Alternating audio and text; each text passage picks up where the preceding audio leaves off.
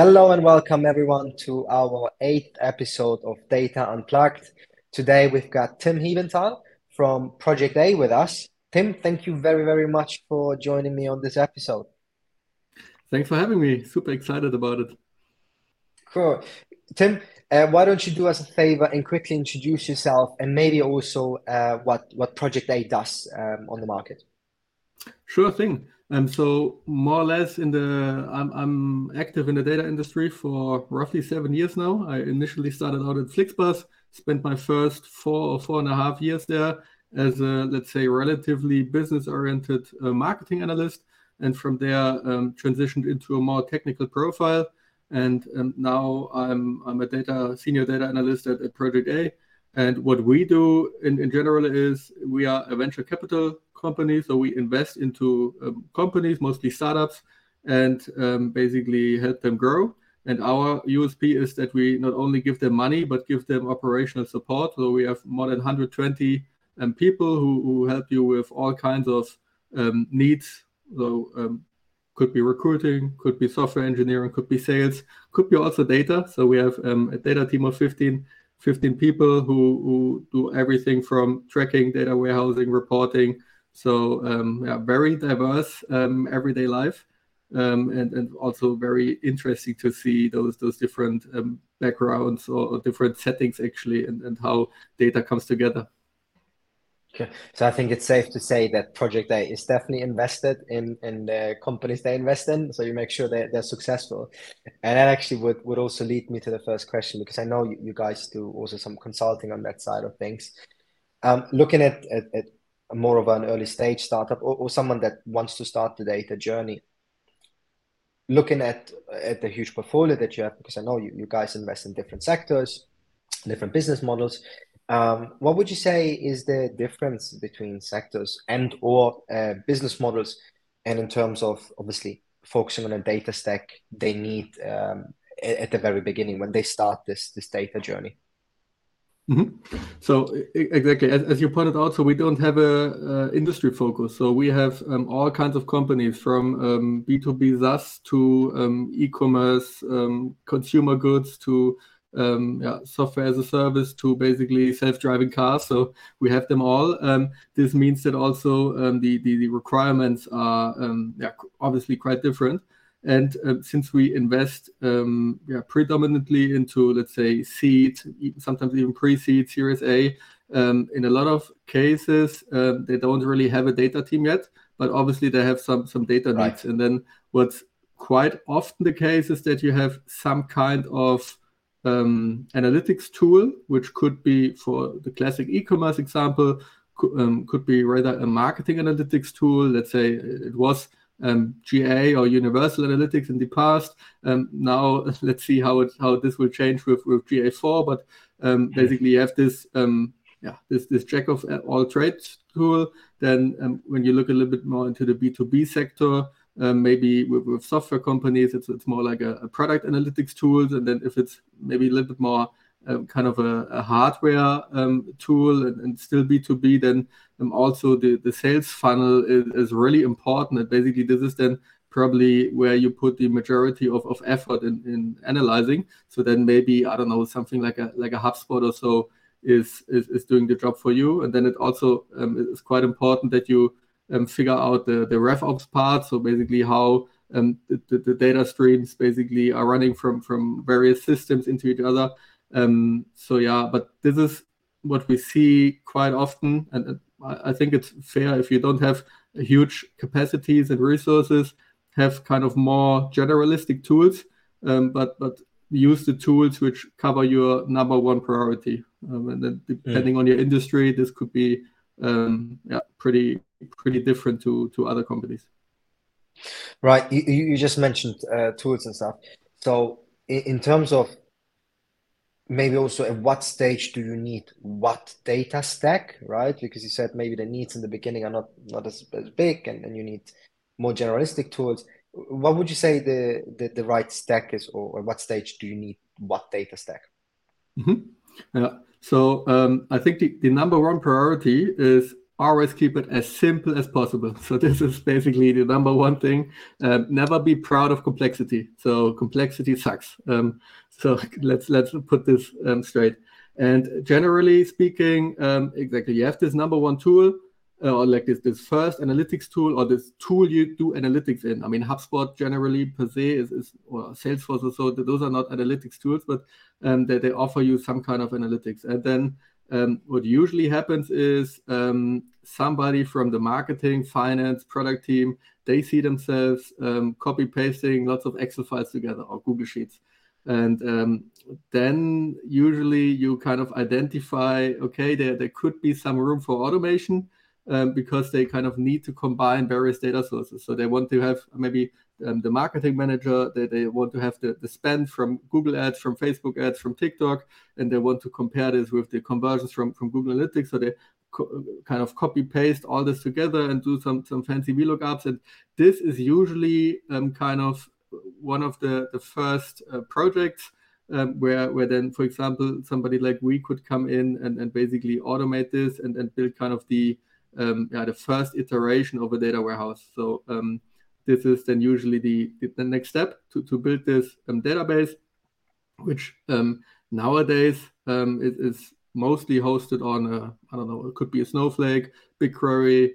Um, we don't see Amazon Redshift that much anymore, but yeah, usually Snowflake and BigQuery, where we then start to kind of pull data from various sources, merge them all together, apply some business logic, and then show it in some in some dashboarding tools. And then what we see usually is that at some point you you grow out of this or you um on you don't necessarily grow out of the tool stack but it's getting more complicated and then um, something like a workflow orchestrator makes sense because maybe you have some fancy data sources some uh, i don't know legacy erp system or some some uh, customer service tool which which can't be integrated yet. Ah, what I forgot to mention is that um, usually the, the data inputs from the marketing sources, they can be automated quite well with um, something like a Fivetran, Airbyte, um, mm. Stitch, Funnel, you name it. Um, so um, you don't need spend hours or, or, days on, on writing some, some scripts to, to kind of um, get data out of APIs. Usually for, for the classic marketing reporting, this can be basically put together within couple of clicks and minutes. Um, and yeah, if you then have these these let's say more legacy or exotic tools which which don't have these connectors in, in Airbyte or Fivetran, what you then probably need is um, yeah, kind of a tool which starts to orchestrate your your Python scripts and your transformations in the data warehouse. And then we see something like uh, Airflow, for example. Airflow, Dagster, Prefect, um, doesn't matter. I just kind of name some tools, but um, so so th- these tools they they orchestrate all kinds of um, tasks together. So they basically say, um, please um, sync the data from the marketing sources, sync the data from the ERP, and then tell the data warehouse, hey, please um, do my transformations, um, which then are usually also written with DBT. so this is kind of one step, and then maybe you have a, a bigger team and a more complicated pipeline and you don't want to have um, things breaking and, and deliver bad data to, to stakeholders. So then what you usually do is also build some kind of CI CD. So this means that um, you kind of version control all your code changes and that you basically test the code before it hits the hits the production environment and to, to spot mistakes as early as possible um, before anybody else did it, let's say. Yes. Um, so this is kind of the goal. And then as the thing grows and as the team grows, as the company grows, then later you have tools like um, data catalogs or data observability tools, which basically make you help to, to understand. So first of all, trace the data from A to B, which can be really complicated if you have hundreds of tables in there. So something like a data lineage tool um, where you can see, okay, I have this column here, um, maybe sensitive data like an email address, like a phone number, but you need it for, for mission critical processes. And, and you want to see, okay, where is this column actually used? And is it in, in places where maybe it shouldn't be? So those tools come in handy. Or the, the catalog, if you have lots of um, maybe self-service BI and the stakeholders, they shouldn't ask you where this metric is or how this metric is defined, but they, they should have this catalog, this Wikipedia, so to say, um, where, where they can look it up. So this is usually what we see when it comes to the, the technical stack, this kind of this involvement. So having this one tool where you do some analytics in, then maybe you have multiple tools and you kind of start to build your data warehouse. And from there, it's getting more, let's say, complicated and more holistic, also covering more use cases. But again, keep it as simple as possible. So don't over engineer it. Um, what I didn't mention is actually the dashboarding tool. Um, so obviously, this is in this sense a, a quite crucial part of the stack that um, a lot of eyes get it, right? So, so all the attention is on um, what you display with these um, fancy charts and, and tables and um, display or show to your audience. But um, from my point of view, it's it's not that major of a of a factor. So um, we see various tools. Um, we, obviously, in the in the more enterprise sector, you have a Tableau, you have a Power BI, and probably even a Looker nowadays coming up. Um, when it comes to then startups, uh, what we see a lot is um, Looker Studio, or, or, formerly called Data Studio, um, just because it's free and considering that it's free, actually does quite a good job. But also then you have a lot of um, open source alternatives, such as um, a Metabase, um, or for example, Lightdash. They they come they have very new ideas um, when it comes to integrating into DBT, for example, so that you keep your logic um, into your in the in the data warehouse and into DBT where it's version controlled and all that, and then um, you just use the reporting tool um, very yeah, lightly, so to say. So there isn't a lot of logic, um, but you um, just use it to literally present um, the data. And so this is what we see a lot regarding Power BI and, and Tableau.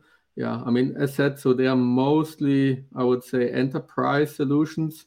So um, we don't see them a lot. And also, um, Power BI, from my point of view, only makes sense if you are invested into the Microsoft stack, um, because otherwise it doesn't really integrate that well with, um, for example, Snowflake or, or BigQuery if you're um, completely on, on Google Cloud or, or um, Amazon.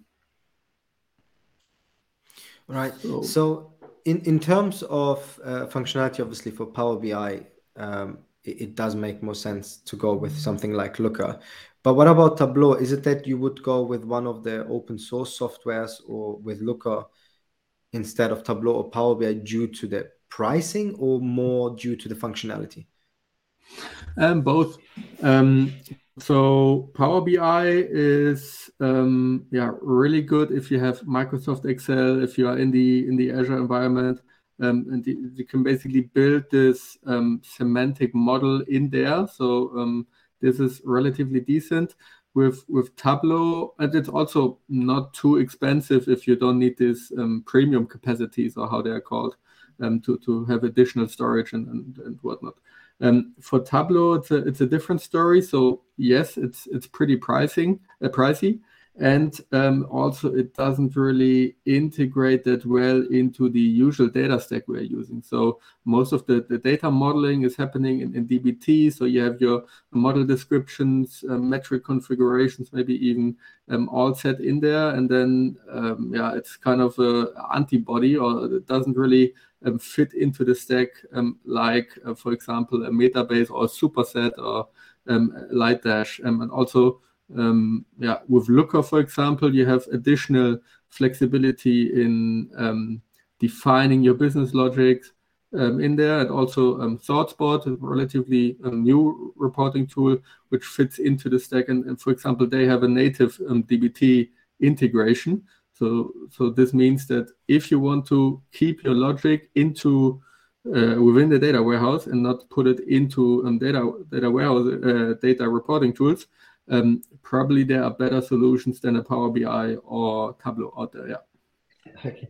So you, you mentioned something earlier um, at the very beginning, and you said that you don't really see Redshift that much. Out of interest, is there is that just something that that you saw in the market or do you know specifically why people tend to go more with snowflake or, or bigquery is there a specific reason for it Um, I know the reason why a lot of companies um, shied away from Redshift, and actually, I was also part of two migrations. So at Flixbus, we migrated from Redshift to Snowflake, and also at DAZN, um, we, we, did exactly the same, and the, the problems were quite similar. Um, so back then, so they were the, the first in the market with this um, kind of cloud data warehouse, which does mm-hmm.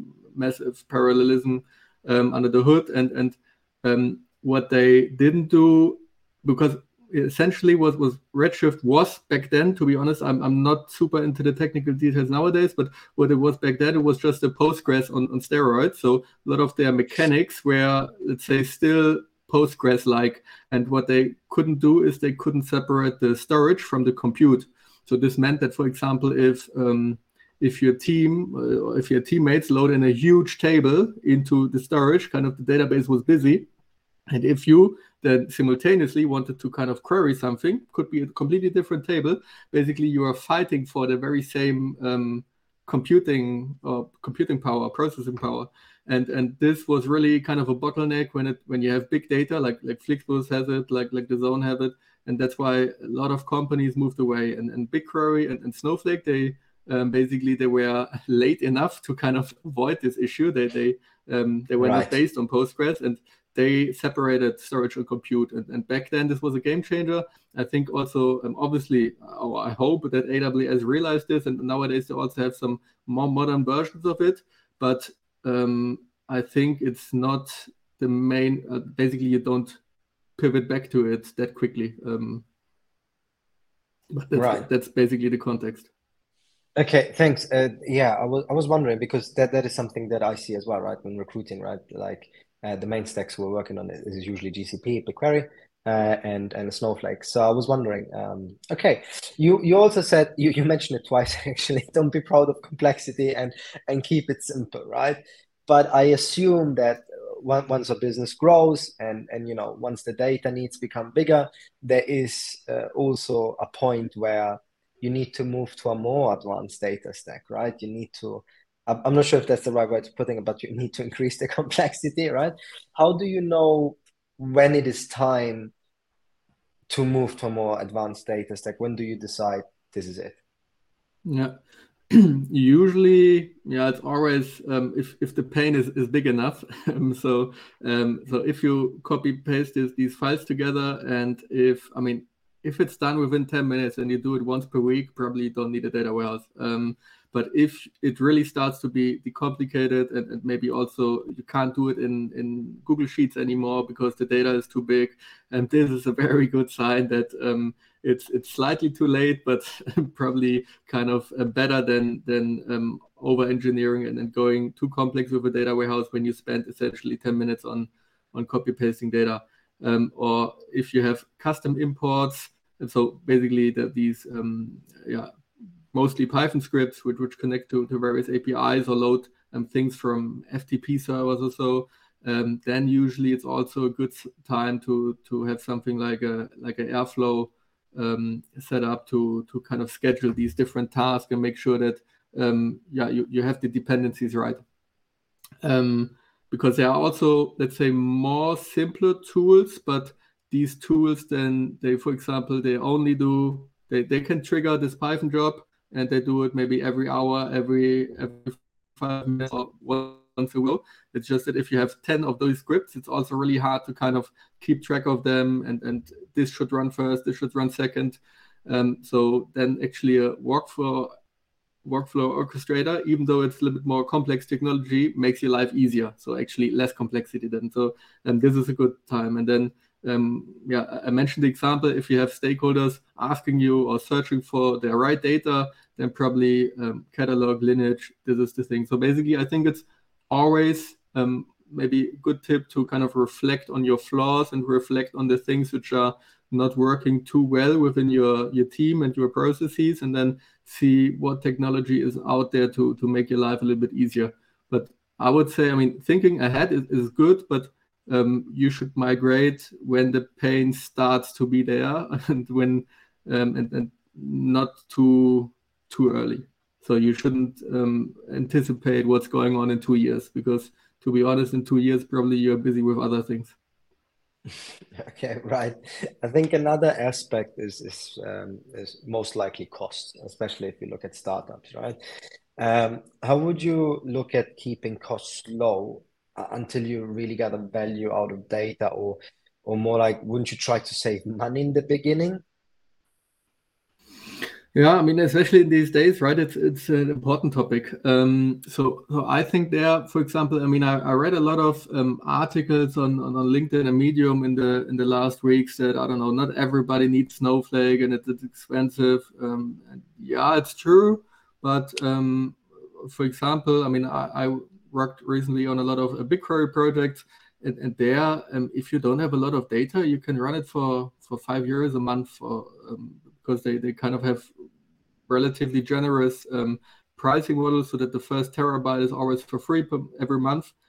Um, so five five bucks a month, let it be fifty bucks a month. I think this is decent because then if you if you have your own um, database, you um, yeah you, you might I don't know. You, also, you need to have a server or virtual machine somewhere, and then maybe it runs out of memory. So um, the cost is a little bit different. So it might be a little bit less cost in the beginning, but then um, it also I don't know if you if something screws screws up and then basically everything is broken for for two weeks um, that's also expensive so especially with this usage based pricing of the modern data stack you can start out relatively um, cheap i would say um, and then it kind of grows with your with your business which um, then can also lead to um, kind of because everything is so easy to use and so easy to expand. So the, the tricky part here is then um, that it might, um, if, if you don't observe your cost and monitor your cost, that um, at the end of the day, I don't know, you sit in, in front of a, a cloud uh, provider bill of, of 2,000 euros because, um, I don't know, everybody upgraded their, their, their instances. So obviously this is kind of a not ideal situation, but generally this usage-based pricing is good. And then if you compare it to open source, this is also expensive. I mean, you, you spend a lot of time on infrastructure and then maybe things are not mature. Uh, we see it, for example, I mean, Airbyte is a great tool, but um, sometimes actually, let's say the documentation is a little bit outdated or so. So um, you pay with your time and not with your with your credit card.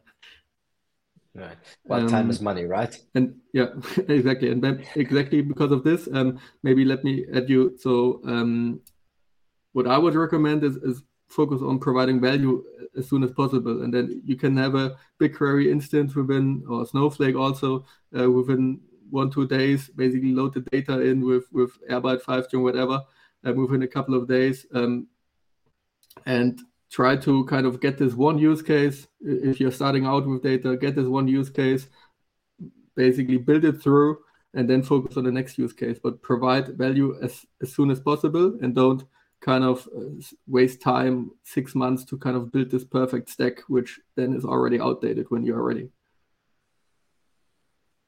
Okay.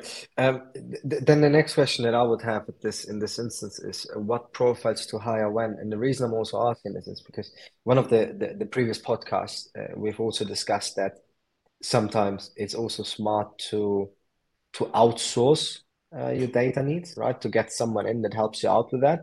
W what's your opinion on that? Like, do you think build a stack, get someone in to, to tell you what, what the data is, right? Or would you say, no, start hiring first? And if you say start hiring first yourself internally, what profiles would you start with? Mm, yeah, um, I think it depends. Yeah, I mean, generally, probably I'm a little bit opinionated here, but I would say um, if you're serious about data, you should in house some kind of knowledge. Doesn't mean that you should do everything your own, but I mean, for example, if you are an e-commerce shop and you out and for whatever reason you don't want Shopify or Amazon or whatever, and you you basically want to build your own shop system. If this is your core product and you outsource this to an agency, I'm skeptical about it. And basically, if you're serious about data, and maybe it's not your your business model, but if you're serious about data, you should should have some kind of knowledge in there. Can you do everything? Um, especially now when we go to hiring, probably not, but um, have some knowledge in there um, and not basically lose it in case you switch the provider. Um, so that's why I would always root for um, having in-house knowledge. Um, and what what I would recommend is having somebody seasoned, somebody experienced, and and with a more generalistic profile first. So it doesn't matter when when I see um, I don't know people hiring data scientists as the very first data hire this is usually this is doomed. I mean, either yeah. the data scientist is super unhappy and, and needs to do um, needs to set up the data warehouse and basically is an engineer, yeah, um, or he's swamped with kind of super simple data requests, so so which um, like VLOOKUPing and writing um, SQL queries, etc. So that's not what you need and pay a data scientist for. Um, so so get somebody who can do a little bit of everything and who is also willing to do a little bit of everything um, because this is what you what you need as your very first data position. Um, and then i would say maybe um, also with the first position be maybe a little bit more on the business side more than on the tech side because you need to understand what you need to build and, and how to provide value. And then rather uh, maybe have um, yeah, maybe outsource a little bit of the technical support. I think this is this is fair to do but um, the, the reasoning, the context, the, the what and why, uh, from my point of view, should be in-house. Yeah, and then um, what you what you could do as kind of a as, the second uh, position is is uh, depends a little bit on your setup. Again, B two B completely different from from e-commerce um, but uh, maybe a web analyst if, if this is really important, like conversion rate optimization, um, or like a general product analyst or something like this, if you're a SaaS tool, or like an analytics engineer, if you have this data warehouse and you have complicated logics and you need really like a like a um, a guru in, in in DBT, for example, um, and then if since the the first role should be let's say quite strong with the business, then, then probably with the third role uh, you could have again um, somebody um, supporting this, this business side because then with with the growing data demands if your first data projects basically were uh, fruitful and, and, and basically people are eager to, to work with your data probably have more incoming requests and uh, maybe a business analyst makes sense. And um, and then you can focus on the technical profiles like a data engineer like a data scientist if you have machine learning profiles. But yeah don't go too specialist and too junior with your first roles. Mm. okay I think another issue at the, at the very beginning of, of uh, the data journey for, for, for startups or, or, in general people that start the data journey is what, what what common mistakes are there right? What what common hmm. mistakes do early stage companies do around data? Yeah.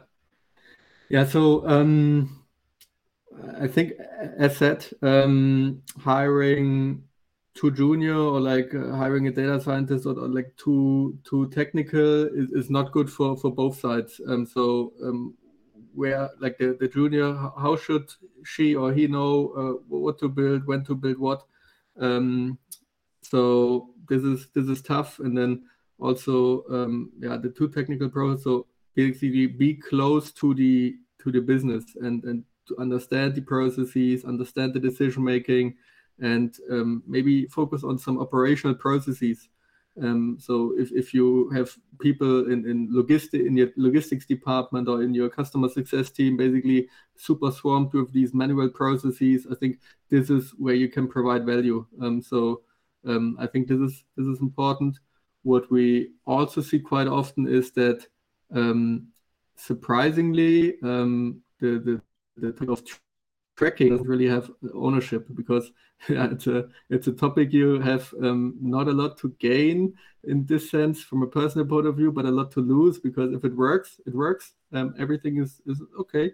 Um, but if it doesn't work, basically you lose data forever. You can't like if if tracking is wrong, um, data is lost, and if you notice it three months later, the data is lost. Um, so this is kind of important, um, and, and, so much is, is based on it, right? I mean, your probably your marketing spend is based on it, your reporting, maybe your decision making, uh, your budget allocation, etc. So, so much is, is, based on this. So it's relatively critical, you could argue. But um, what we what we see often, I mean, also doesn't mean that is not necessarily a problem with our ventures, but generally in the industry, um, that this topic is kind of pushed a little bit around. And marketing really doesn't want to own it, and then product really doesn't want to own it, and then yeah, the data team also doesn't really say, hey, you guys understand way better what you need, so do it. And yeah, so I think we see the this pushed around. So the the, the ownership of tracking would be something. Um, so, then, so I don't want to. Sorry, I don't yeah. mean to interrupt you. Yeah. So um, why is that? Because you're saying it's arguably very critical, but somehow no one wants to do it. Is it like that no one has the sense of ownership? Is it like everyone's trying to push away the ownership? Like no one wants to take responsibility? Do you know why that is? Mm, so, I mean, first of all, I think the, the ownership topic itself then is probably a little bit also personalities, but um, generally the topic is very difficult in the sense that it involves a lot of overlap between disciplines. So you have you have this um, uh, data part obviously, so you need to to do um, mm-hmm. yeah, un- understand how data is is coming from A to B. Um, you need to understand a little bit of website architecture and, and manipulate things with JavaScript maybe. And then you need to understand what you're what you're doing and maybe um, yeah, understand the downstream processes of, of, product of your marketing text which conversion which events fire when. You need to talk to to technical people. So it's, it's a complex thing to do actually. And i think that's why also um, often you um, often you don't have this one person who can do it all and that's why several people are basically needed to to do the job of tracking and that's from my point of view, totally fine. It's just that this one person who owns the topic from A to Z and then a little bit coordinates and, and communicates across the, the, disciplines, this is missing. But it's, it's complicated, like the, the whole um, thing about tracking. And then again, like um, if it works, nobody notices. But if it doesn't work and it's noticed, then um, shit is hitting the fan. Okay. Okay. Yeah. Sorry. Uh, again, I didn't mean to interrupt you. Uh, but yeah, I thought that was uh, probably something interesting. Yeah. Um, no, no, all good. And then um, what I would say also, um, yeah, over engineering too too early, and then being in love with with um, let's say your technical tools. I mean, I also like testing testing new technologies. I mean, this this kind of curiosity I think is important if you work with data, but um, always kind of um, be be kind of reminded of what your goal is, how you can provide value. And then also, especially then with early stage startups, and you maybe have only one person doing or owning the whole topic, um, it's a thing of documentation and the, the, kind of being a single point of knowledge. Um, where then, unfortunately, if this person is about to leave the company or so, they take years of legacy knowledge and all this business logic um, kind of away with them. And if this is not properly documented, then basically you can build the whole thing from scratch almost. um, okay. No, but um, so yeah, uh, it's not fun. At least I, I don't like it. But um, documentation is something like yeah, three four years ago probably I also wouldn't have agreed. Or but, but nowadays I, I really see the um, the point of, of documenting your work, doc- document your reasoning, not necessarily what you do, but why you do it. I mean, what you do, you can usually read in the code, um, but but why you did it, um, and where, where is this hard coded value of 0.7 coming from, and these kind of things. So um, similar to how I said in the beginning that a lot of um, uh, or that we don't see a lot of Power BI or, or Tableau um, nowadays in, in these modern data stacks is that um, I would consider it also a mistake to high uh, to get a Tableau license just because it's Tableau. If you have nobody um, having a clue about Tableau, um, and uh, it, it's yeah it's easy in the sense that you can um, drag in a, a, excel file and, and uh, put in some relatively nice looking charts um, within a couple of clicks. But put the whole thing into production and manage it is, is actually not that easy anymore. So they are way way easier tools. So i, I think um, overspending on a on an enterprise reporting tool um, if you not even have a data team i think this is this is one mistake. And then um, also maybe the, the data modeling, putting putting all the um, the logic and the the metric definitions into your reporting tool. This is um, how it used to be 10 years ago, 20 years ago. But nowadays, you should be um, actually, yeah, rather try to keep the logic in a data warehouse where you can also then reuse it in, in different sources. So maybe you want to analyze your data in Google Sheets, maybe in, in your reporting tool or maybe push it into other systems and then you don't need to redefine it anymore and then it also comes in handy. And, and yeah, especially then with um, the early stage uh, startups, we see actually um, that proper data modeling is, is still worth it.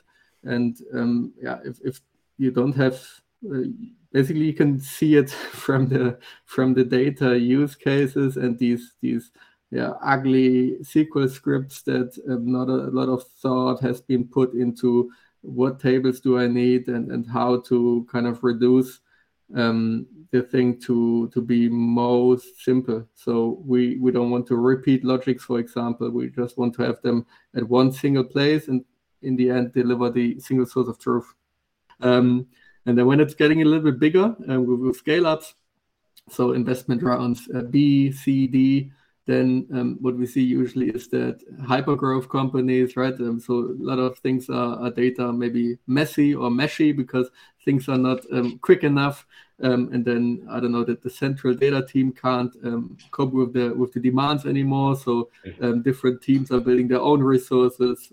for example, we saw that at Flixbus. We also see it in the other hypergrowth um, companies, and then you don't have enough best practices. You have kind of a lack of, of communication between teams. Um, and, and also this this lack of communication and awareness leads them to double work. So basically, two teams building the very same thing and they, they are not aware of it.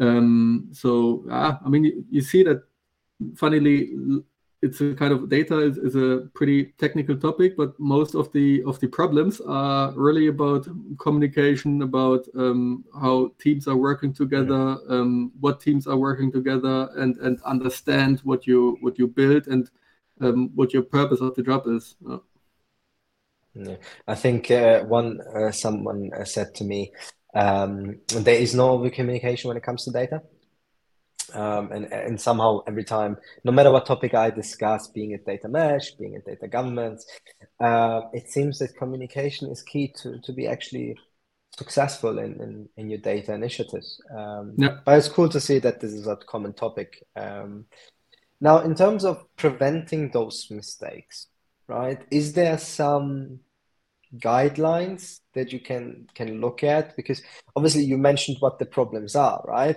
but how can those early stage startups, let's say uh, they're not lucky enough to have Project A as their partner, how can they prevent those uh, mistakes? Yeah, I mean, um, kind of exactly hire, hire the generalist first, etc. So basically, avoid try to avoid the, the, things I kind of mentioned, but but I think also um, communicate, as you said, communicate with others maybe externally. So basically. Um, reach out to your network or, read a lot of things. So that's that's actually a cool thing um, nowadays that you have so much content and so much um, people out there sharing what they do and and maybe also what, what's not working. So but having maybe some some like-minded um, people in, in, similar situations maybe not from your competitors but having them around and then do some check-ins every couple of months and, and ask them about or having somebody to, to ask problems i think that's good. And then in the end i mean yes we also do this operational support but we also do lots of um, sparring sessions where it's just kind of check-ins once a month and, and see how things go. And then maybe um, i don't know we, we brainstorm for for 10 minutes about some some problem and, and how you could solve it. So I think this is important because you can't solve everything your own. Um, but yeah, how, how to prevent these mistakes? Yeah, I mean, saying it again, be close to the business and understand how, for example, your data is then also used. So not not just dump. So don't be this reporting monkey. So don't um, run some SQL queries, get a CSV, and, and send it to your colleague, and then job is done move the ticket in, in Trello or Jira to, to done, but understand what they do. And then maybe you figure out, okay, they, they do so much work on top then in Excel, which can be completely automated. And maybe they import this list then back into their marketing automation tool to send an email campaign on top. So maybe this whole thing with a little bit of extra effort um, could be solved once and for all, and then also the people wouldn't come to you anymore and ask you for SQL queries.